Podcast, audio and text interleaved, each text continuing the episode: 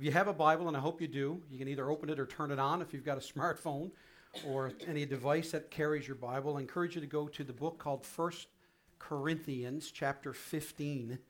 It's about halfway through the New Testament, First Corinthians, chapter 15. I'm going to look specifically at verses 12 to 28, but I'm going to reference all of the different verses in this chapter that comprise 58 verses. I wanted you to see that video because I actually think if you've been watching television, uh, two seasons are very fascinating for me to get a hold of pop culture. One is Easter and one is Christmas. And I love the way to watch the way news networks or movies or television shows or documentaries portray Jesus and or Christianity. And obviously, for us in our Christian faith, we have to admit I mean, it's Easter Sunday. Everything we cling to, everything we say we believe, rises and falls on the resurrection. I mean, it really does. We got to own that. We can't be dismissive of it. We can't make it seem like, oh, it's not a big claim. It's a massive claim. Do we believe in the resurrection? And so I wanted to entertain the idea a little bit this morning is what if the resurrection really didn't happen? What if it is all a lie? What if all of our singing and our celebration and our creeds and our ordinances, what if? What does that mean? And here's the reason I ask because I believe in the church, one of the problems that we have as a church people, and this is where I want to talk to you that would claim to be Christians, I want to get very specific and very honest on this Easter Sunday, is why does there seem to be such a disconnect between what we say we believe and then how we act in real life? And I actually think we give ammunition to a doubting, questioning, skeptical, cynical world because they look at the modern church of today and they go, listen, you guys talk a good game. You got great buildings. And man, you can really splinter up and look and look good and dress up and clean up and make your liturgy look good and your but really when I meet you Monday to Saturday, like you're a totally different dude or dudette. I was thinking this past week about the movie that's often shown at Christmas time, but it's called A Wonderful Life, right? Jimmy Stewart? Have you ever really thought about the premise of that, where Jimmy's life is just falling apart, and he, he finally, and early on in the movie, he's at a bridge, and he's contemplating ending his life. And someone comes along and wants to show him, here's what your life, or here's what the world would look like if you weren't in it. And I often wonder if maybe we need to do that. What would a world without Jesus' resurrection in it look like? What would it mean? What would be the ramifications? And let me tell you that this has happened in the past and still is ongoing in a thing called, I don't know if you know about this or have heard of it, called the Jesus Seminar. It was organized under the auspices of this thing called the Westar Institute to renew the quest of the historical Jesus and to report to the world the results of its research by this handful of gospel specialists. It was actually, its inception was in 1985 when 30 scholars took up the challenge and eventually more than 200 professionally trained specialists, and they called themselves fellows, joined the group. This seminar, even to this day, although under a different name, meets twice a year to debate technical papers that have been prepared and circulated in advance. And at the close of debate on each agenda item, the fellows of the seminar vote and they use colored beads, black or white ones, to indicate the degree of authenticity of Jesus' words or deeds. They have basically pronounced themselves the judges of the truthfulness of Jesus.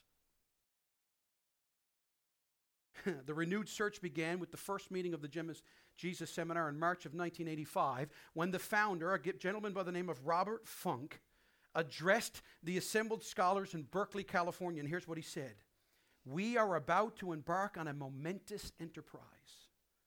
We're going to inquire simply but rigorously after the voice of Jesus, after what he really said. In this process, we will be asking a question that borders the sacred, that even abuts blasphemy for many in our society. And as a consequence, the course we shall follow may prove hazardous.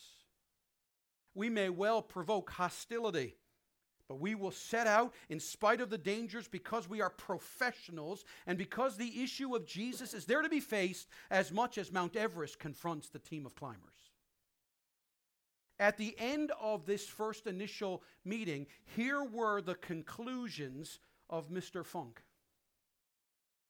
Jesus did not ask us to believe that his death was a blood sacrifice and that he was going to die for our sins. Wipe it away. Secondly, Jesus did not ask us to believe that he was the Messiah. He certainly never suggested that he was the second person of the Trinity. In fact, he rarely referred to himself at all. Thirdly, Jesus did not call upon people to repent or fast or observe the Sabbath.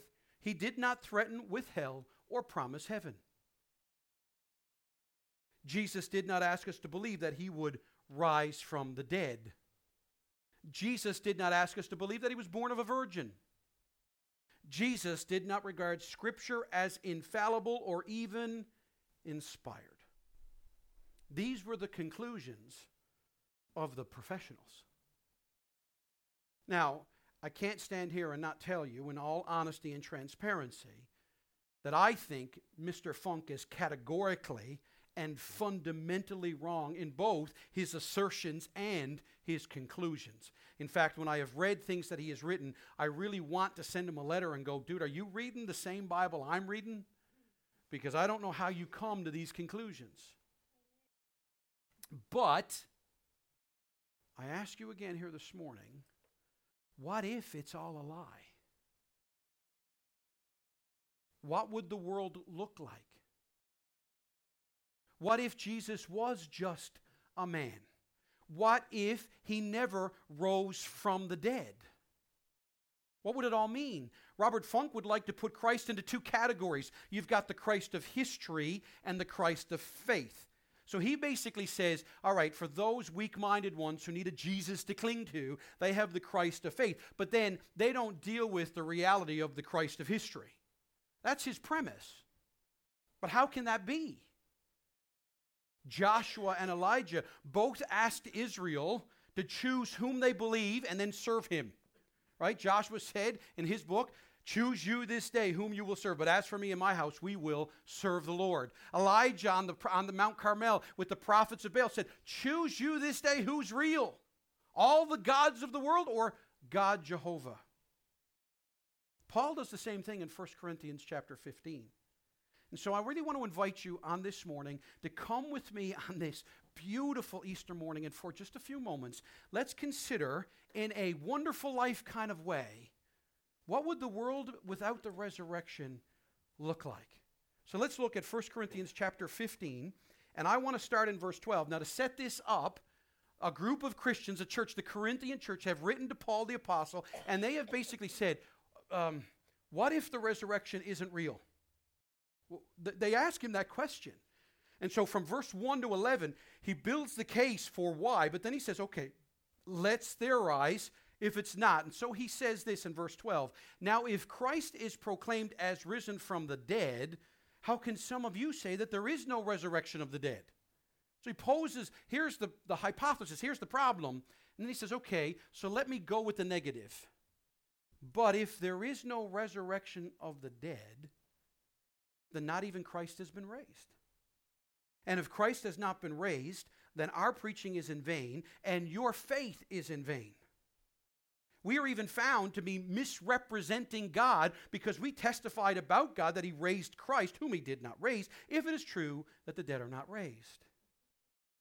For if the dead are not raised, not even Christ has been raised. And if Christ has not been raised, your faith is futile and you are still in your sins. Then those who also have fallen asleep means those who have already died in Christ, they've perished. They're gone. If in Christ we have hope in this life only, now I can't believe he says this, we are of all people most to be pitied. That's the conclusion of a world without the resurrection. So let me just walk you through this. I'm a points kind of guy, so if you want to take notes, and hopefully they'll be on the screen. So the first thing you got, if you got no resurrection, then Jesus is dead. I mean, that's just you gotta you gotta follow your logic through. If there is no resurrection, then Jesus in dead. The first consequence of denying the resurrection is Christ is still in the grave. He's still there. In other words, he's the only a man just like any other man. And so, why would we preach on someone who's merely a man? I really do have better things to do with my time. The critics are right. Christianity is simply one religion out of many. So, you know what, world? At the 7 billion of us now, pick which one does it for you to make you a better person. Because indeed, if there is no resurrection, Jesus Christ is absolutely nothing and no better or no different than Mohammed or Confucius or Buddha. And so I would submit again why worship a guy who's dead? If Jesus has not been raised, at best, you can admire him. Maybe, if you think he's a good example, you can try and model his lifestyle and try and think like he did. But I mean, come off it. In the 21st century, worship a dead guy? Aren't we more evolved than that? That's right, there you go. My, my contention would be don't bother. Build churches in his name, gather and sing the way we did about. Why? Why would you do that? Which leads Paul to the obvious next conclusion. Did you get it in these verses? If there is no resurrection, then I stand before you, and all the other pastors or ministers or whoever you might have interacted with of the world should stop preaching. I mean, that's what he says, right? If Christ has not been raised, then our preaching is vain. You might just as well drop your church membership. It's no good. There's no reason to go to church or to hear a sermon if Christ is not raised from the dead. And Paul goes even further. He says, both your faith, but your faith is also vain. And that word vain there means groundless. You've got nothing to anchor to. So basically says if Jesus didn't rise from the dead, faith in a dead Savior is both preposterous and quite frankly pathetic. If there is no resurrection, for those of you that are Christians and know your Bible, the hall of faith in Hebrews 11 is actually the hall of fools. Because in Hebrews chapter 11, you get this list of by faith Moses did this, and by faith Abraham did this, and by faith Noah did this, and by faith David did this, and on and on and on it goes. But if there's a, only a dead Jesus, they're not heroes, they're fools. Everyone, and I do mean Everyone you've ever read about in your Bible has lived for nothing. And back a few years ago, Mr. Dan Brown, who the, wrote out the movie The Da Vinci Code, is absolutely right with that infamous line in the movie Christianity is the biggest hoax the world has ever known. That's right in the movie. If we accept the Jesus seminar notion or the Dan Brown notion that the historical Jesus was simply a peasant, later revered and deified, then what are we left with? I'll tell you what we're left with. Can I show them that uh, Time magazine one, Jordan?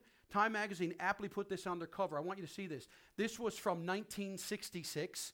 Is God dead? Doesn't take some 40 odd years later, in 2017, is truth dead?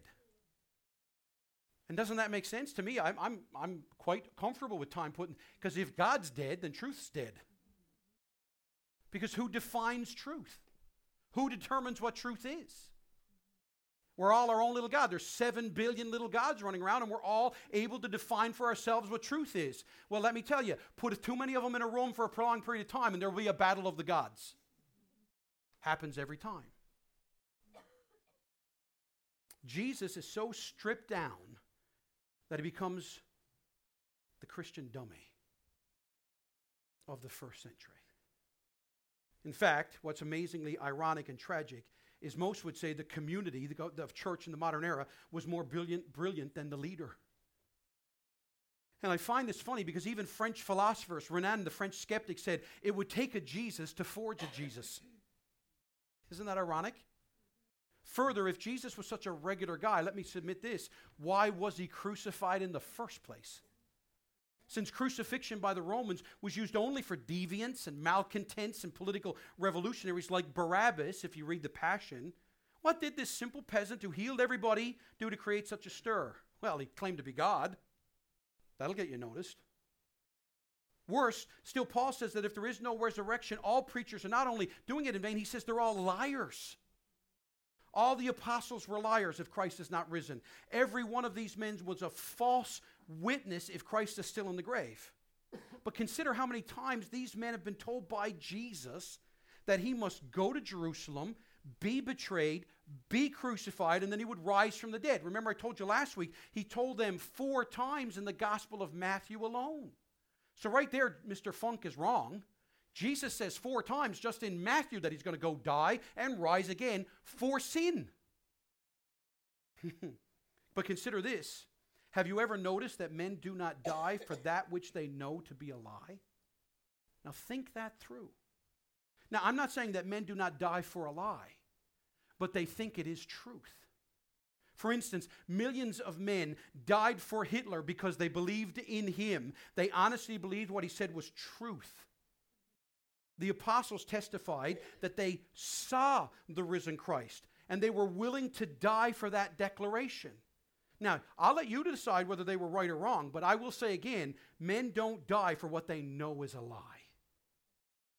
Now, Paul gets personal in verse 17 of our passage because if there is no resurrection, this is extremely per- personal. He says, then we are still in our sins. Notice what he says. If Christ has not been raised, your faith is futile and you are still in your sins. Since the resurrection of Christ is essential to our justification, that's why Paul says what he does in Romans 4:25. He says Christ who was delivered up for our trespasses and raised for our justification. Then the denial of it negates the forgiveness of sin. Genesis 3:15 where God tells Adam and Eve in the garden that one day Eve would bear a son and that through through her a, a Messiah would come and that Satan would bruise his heel but that this Messiah would crush Satan's head. That's not true. If Jesus didn't rise from the de- dead, in fact, sin and Satan won. That's your result. If Jesus did not rise from the dead, then, folks, the obvious is the obvious. Then he's still dead and sin remains. That means when we die, we stay dead and we stay damned. Romans 6:23 says the wages of sin is death. And that is a constant for all of eternity. Even the world has expressions for like this. What are the only two constants of the world? Death and taxes. Right? The world even knows this. If Christ is not raised, then his death was simply tragic. And you might, if you believe in him, unfair. But it didn't have a purpose. Faith in him is misplaced. It's even worthless. Your sins, your sinfulness, the, the lack of power you have to make yourself a better person. And, there's no such thing as forgiveness, and we forever sit under the wrath of a holy God. But there's more.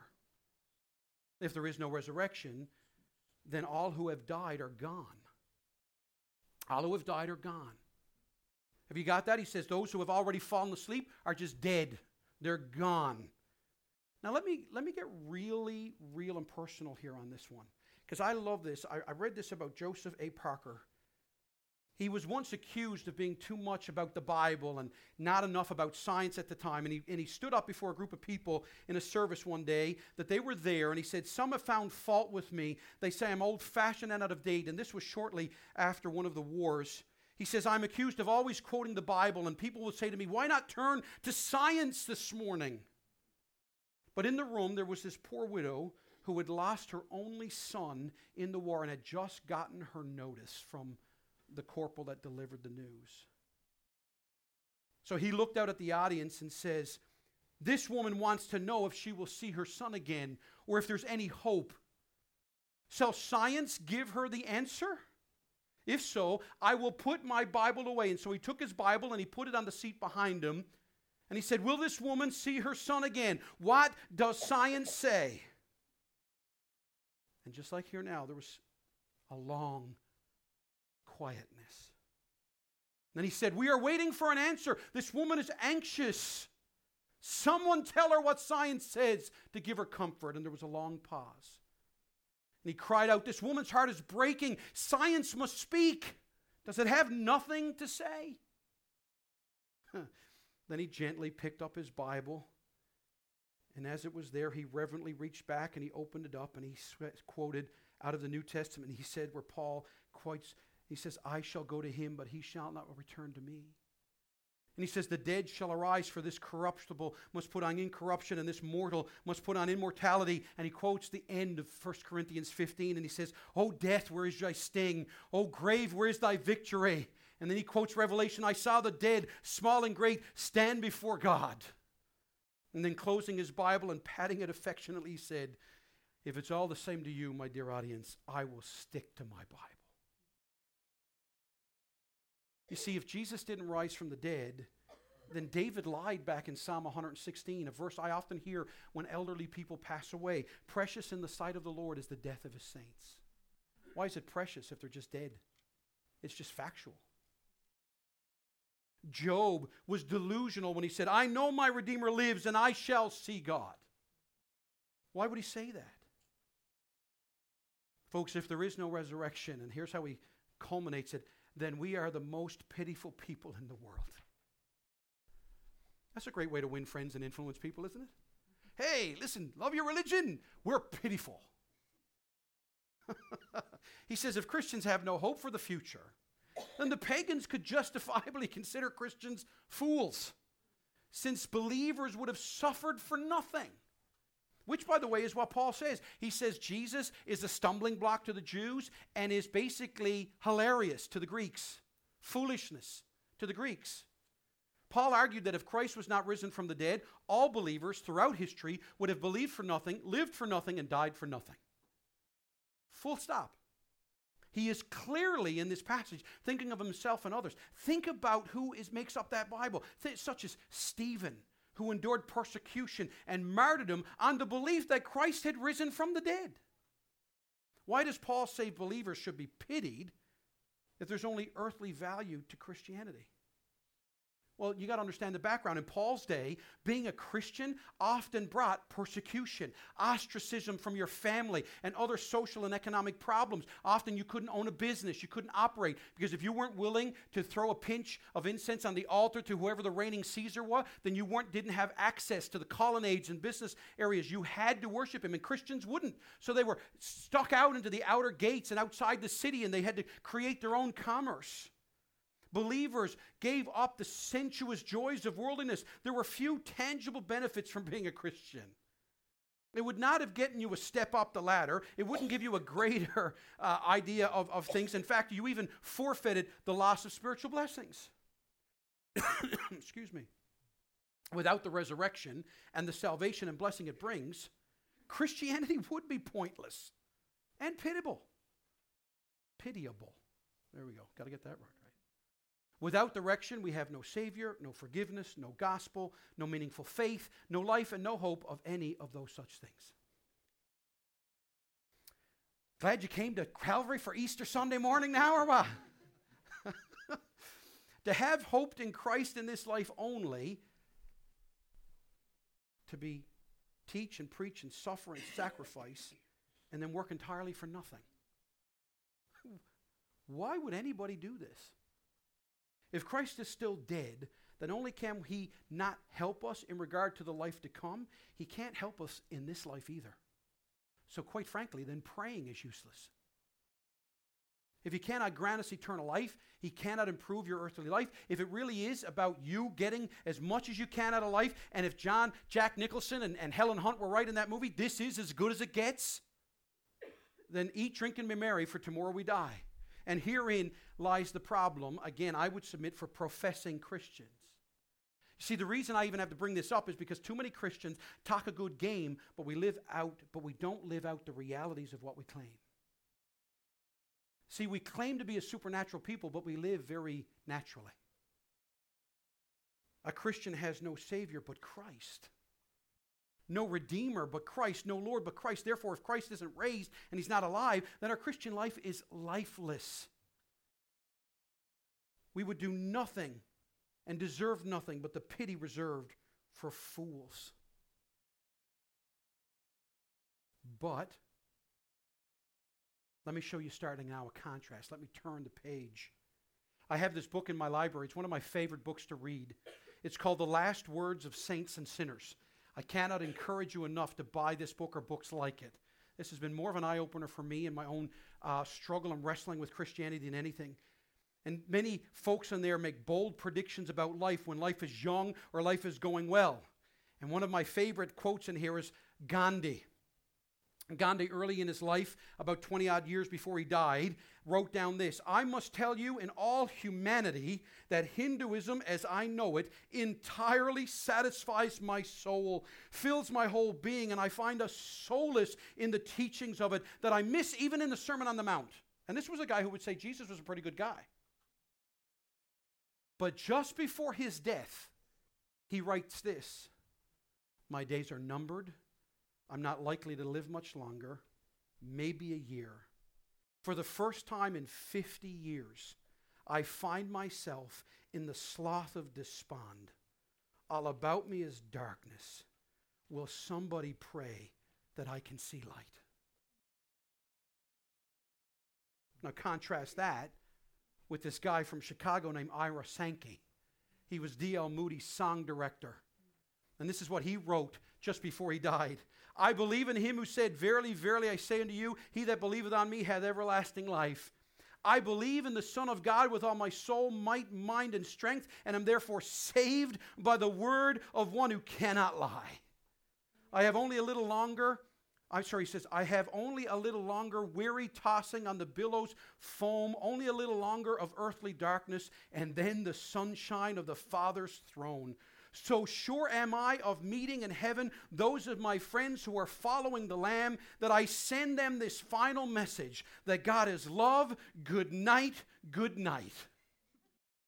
Now there's a contrast.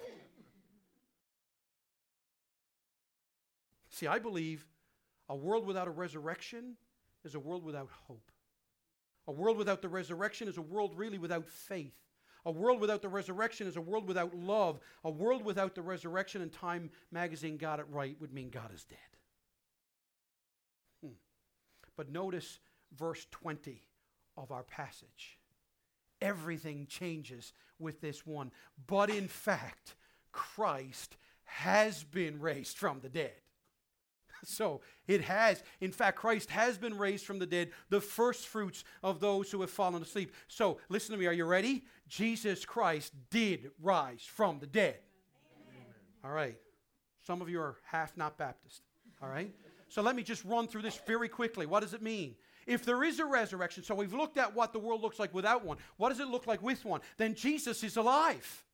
He is alive. Revelation 1, when I saw him, John says, in AD 95, okay, at least 60 years after his death and resurrection and ascension, John writes, I saw him and I fell at his feet as though dead, but he had in his right hand on me, he laid his right hand on me, saying, Fear not. And here's Jesus' words I am the first and the last, the living one. I died, and behold, I am alive forevermore, and I have the keys of death and Hades. If Jesus is alive, I should keep preaching because what I'm preaching is true. So there is purpose to my life. Because the resurrection is the cornerstone of the gospel, it's been the target of Satan's greatest attacks against the church. If there is no resurrection, the life giving power of the gospel is eliminated. The deity of Christ is eliminated. Salvation is eliminated. I love this. I found this from Charles Spurgeon. This lady wrote him. They were doing this Q&A. And so this lady says, "Dear sirs, our preacher said on Easter that Jesus just swooned on the cross and that the disciples nursed him back to health. What do you think? Sincerely bewildered. That's why I showed you that video, Seven Miles. Spurgeon writes back this Dear bewildered, beat your preacher with a cat of nine tails with 39 heavy strokes nail him to a cross, hang him in the sun for six hours, run a spear through his side, put him in an airless tomb for 36 hours, and then see what happens. Sincerely, Charles Spurgeon. Paul said, not once, not twice, but three times, he was compelled to preach. Why? Because he personally experienced the reality of a risen Savior. I'm not preaching in what I hope is real. I preach this because I believe it's real. Number three, because Jesus rose, our sin, my sin, is taken care of and forgiven. Jesus did rise, which means forgiveness and grace and mercy are real and they're available. Acts chapter 5 the God of our fathers raised Jesus, whom you killed by hanging him on a tree. Why? God exalted him at his right hand as leader and savior to give repentance to Israel and forgiveness of sins. Peter said, For our sake, he made him to be sin who knew no sin, so that in him we might become the righteousness of God. I've said this before. I'll say it for those who believe in Jesus, if I could get everybody to get up every morning, look in a mirror, and go, I'm a son of God. I'm a daughter of God. I guarantee you your day goes better. Number four, those who have died in Christ are alive and will be raised. You see, that's what I love. Deanna, this is her last Sunday with us. She's heading off to the Yukon, which is not the end of the world, but you can see it from there, okay? she's going there. Now, we've made a deal. She signed a contract that she's only allowed to go for a year and then she's got to come back, okay? But you know what? She's my sister in Christ. So Deanna's leaving. I will not say goodbye to Deanna. I'll say see you later. Because if I die or she die, we're still going to see each other again. When I buried my grandmother and I buried my grandfather and I stood over that open grave, I did not say goodbye, Pop. I said, I'll see you again soon, Pop. Because my grandfather believed in Jesus, he trusted in him. And this is the hope we have. we are also not hopeless, but hopeful and hope filled. Some time ago, a preacher was speaking about the resurrection at devotions, and he was telling the story of the crucifixion to his little four year old boy. And as he got onto the story, his little fellow looked up at him with this very sad expression, if you've ever read to little ones in bed. And this little fellow said, Dad, did Jesus die? Yes, his father said he died on the cross. Oh, said the little fella. I guess he can't love me now then. Hmm. The father wrote in his diary a telling of this incident how I realized the value of the resurrection at that moment. And what a joy it was to be able to say to my son, He can love you now because he rose again from the dead on the third day and he lives and loves now and forever. Hallelujah. Christ has risen from the dead. Amen. That means 1 Corinthians 15, 1 through 12, if you read it. He says, I would remind you, brothers and sisters, of the gospel I preached to you, and I delivered these things to you. And you can see it down at the end of 1 Corinthians 15, down in verses 50 to 58. When that's where that passage, oh, death, where is thy, thy sting? Oh, grave, where is thy victory? This is why they all scream hope and faith and love and access to God. That old Texas preacher, J. Vernon McGee, writes Paul states that the resurrection is part of the gospel. In fact, there is no gospel without it. Dr. Machen says Christianity does not rest on a set of ideas or creeds, but on facts. The gospel is not the Ten Commandments or the Sermon on the Mount. The gospel is a series of facts concerning a person, and that person is Jesus Christ. So here's the question on Easter Sunday morning Do you believe that Jesus Christ rose from the dead? That's your question.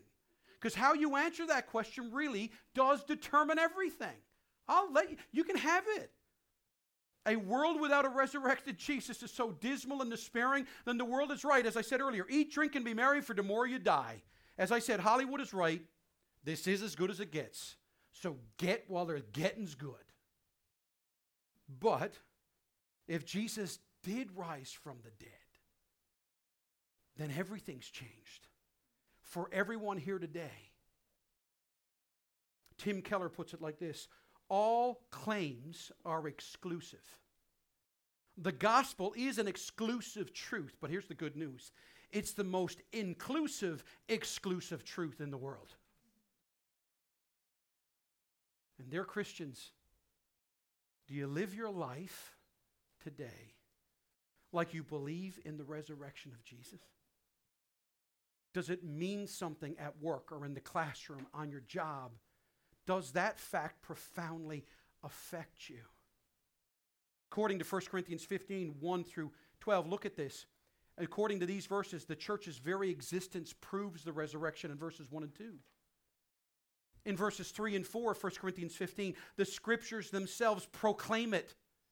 I put something on my Facebook page this week, and a dear, dear friend that I've been praying for lives in Ontario. She challenged me about it. She said, You're just saying the Bible's true because the Bible says it's true. Yep. Because if the Bible's only true if somebody else says it's true, then what I'm saying is that somebody else has all the authority. The Bible's true because that's where the authority is found. His passion was thus vindicated by the resurrection. Listen to the writer of Hebrews in 1 3. He is the radiance of the glory of God, the exact imprint of his nature, and he upholds the universe, notice this, by the word of his power. After making purification for sins, he sat down at the right hand of the majesty on high. But if you really do want more, in verses 5, 6, and 7 of 1 Corinthians 15, notice the list of eyewitnesses. Mary Magdalene says she saw the resurrected Jesus in John 20. Multiple other women in Matthew 28, 8 to 10. In fact, don't miss this. In a first century culture where women were not even allowed to testify in court, Jesus chooses to allow all these women to say, Go testify of me. All right, yeah, there's a woman, say, man, there you go, right there, right?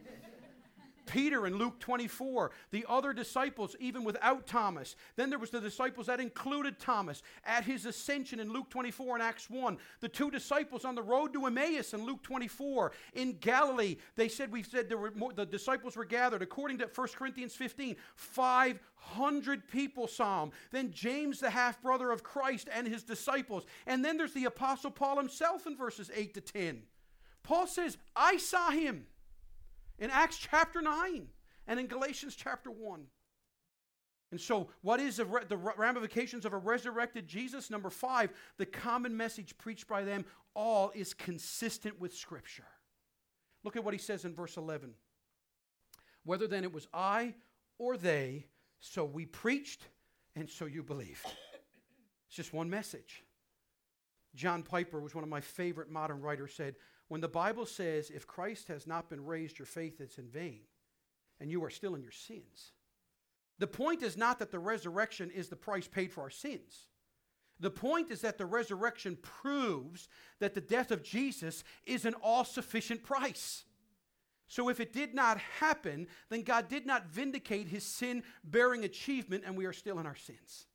But in fact, Christ was raised from the dead by the glory of the Father, according to Romans 6 4. Now, let me even tell you about some skeptics. E.M. Blaiklock, professor of classics at Auckland University, writes I claim to be an historian. My approach to classics is historical. And I tell you that the evidence for the life, the death, and the resurrection of Christ is better authenticated than most of the facts of ancient history. Even Clark Pinnock, who would claim to be a Christian liberal, he says this there exists no document from the ancient world witnessed by so excellent a set of textual and historical testimonies. Skepticism regarding the historical credentials of Christianity is based on an irrational bias.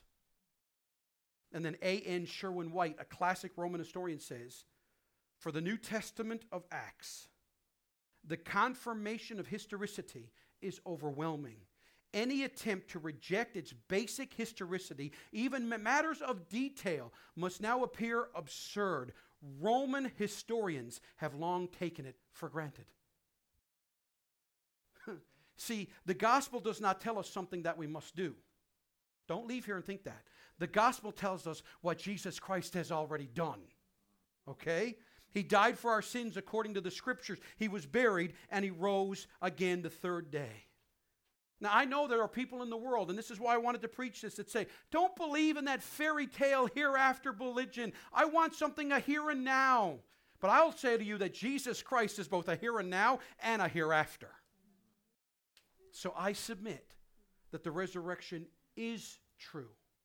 And thus the gospel is to be believed for what it proclaims and what it offers, and you must believe in it. And what is that gospel, friends? It's the good news that Christ died. In fact, He came, He lived the perfect life that you and I couldn't live. He died the death that you and I deserved. He was buried in a grave that wasn't his own, and he rose again the third day, and he didn't vanish or disappear. He rose again. The tomb is empty. Jesus Christ is alive today. These are the historical facts. The gospel is not a theory, It's not an idea, it's not a religion. The gospel consists of objective facts. Huh. It tells us in verse 1 that Corinthians received it, and in verse 11 that they believed it. And how do you do that? Remember, I'm preaching through the Gospel of John, John chapter 1. He came unto his own, and, he, and his own received him not, but as many as received him, to them gave he power to become the sons of God. To receive Christ means to believe not us and not believe about him, to believe in him.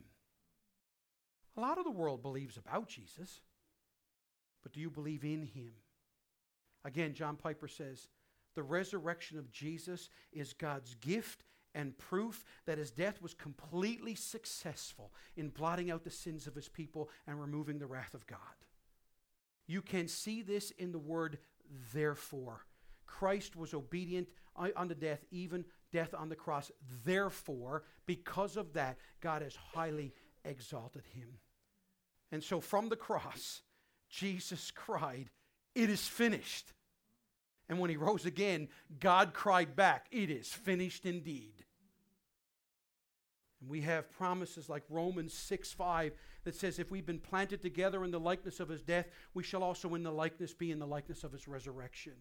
Romans 8:11 but the spirit of him that raised up Jesus from the dead dwells in you. He that raised up Christ from the dead shall also quicken your mortal bodies by his spirit that dwells in you. 2 Corinthians 2 it is a faithful saying for if we be dead with him we also shall live with him. So we can say as John and I were talking earlier maranatha come our savior today. Christians serve the savior today for your labor is not in vain. Christ is risen and we shall live and I end with this. A few years ago, a submarine for the U.S. Navy sank off of Provincetown.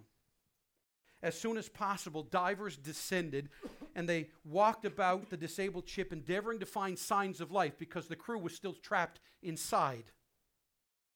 At last, after searching and almost ready to give up hope, on the last day of searching, they heard this gentle tapping and listening intently, they recognized the dots and dashes of the Morse code. And here's the words that they spelled out Is there hope? Is that not the constant cry of humanity? And Easter is the answer to that cry. We are all helpless, but you don't have to be hopeless not with Christ. The resurrection of Christ is the center of the Christian faith. Because Christ rose from the dead as he promised, we know that he is God. Because he rose, he lives and he ministers today. Because he rose, he defeated death, and we will also be raised with him. To quote S.M. Lockridge, that's my king. That's my king. Is he yours? Let's pray. Father God, I thank you for the opportunity on this Easter Sunday to just, with all the passion I can muster, make much of you. Lord, I pray for our friends and visitors here this morning. One, that they have felt comfortable. Two, that they have felt welcome. But Lord, I do pray that your Spirit would speak to them and that they would know that they're not alone and that we're not better, but you're awesome. That everything we have done today is to give praise to a living Savior who rose from the dead. And Lord, humanity would say, that's impossible. And I would fight right back, yes, it is, unless God did it. I thank you for the evidences of eyewitnesses and your word and historical documents. But more than anything, Lord, I give testimony before everybody here and before you. The reason I believe in you is because you have saved me. You've forgiven me.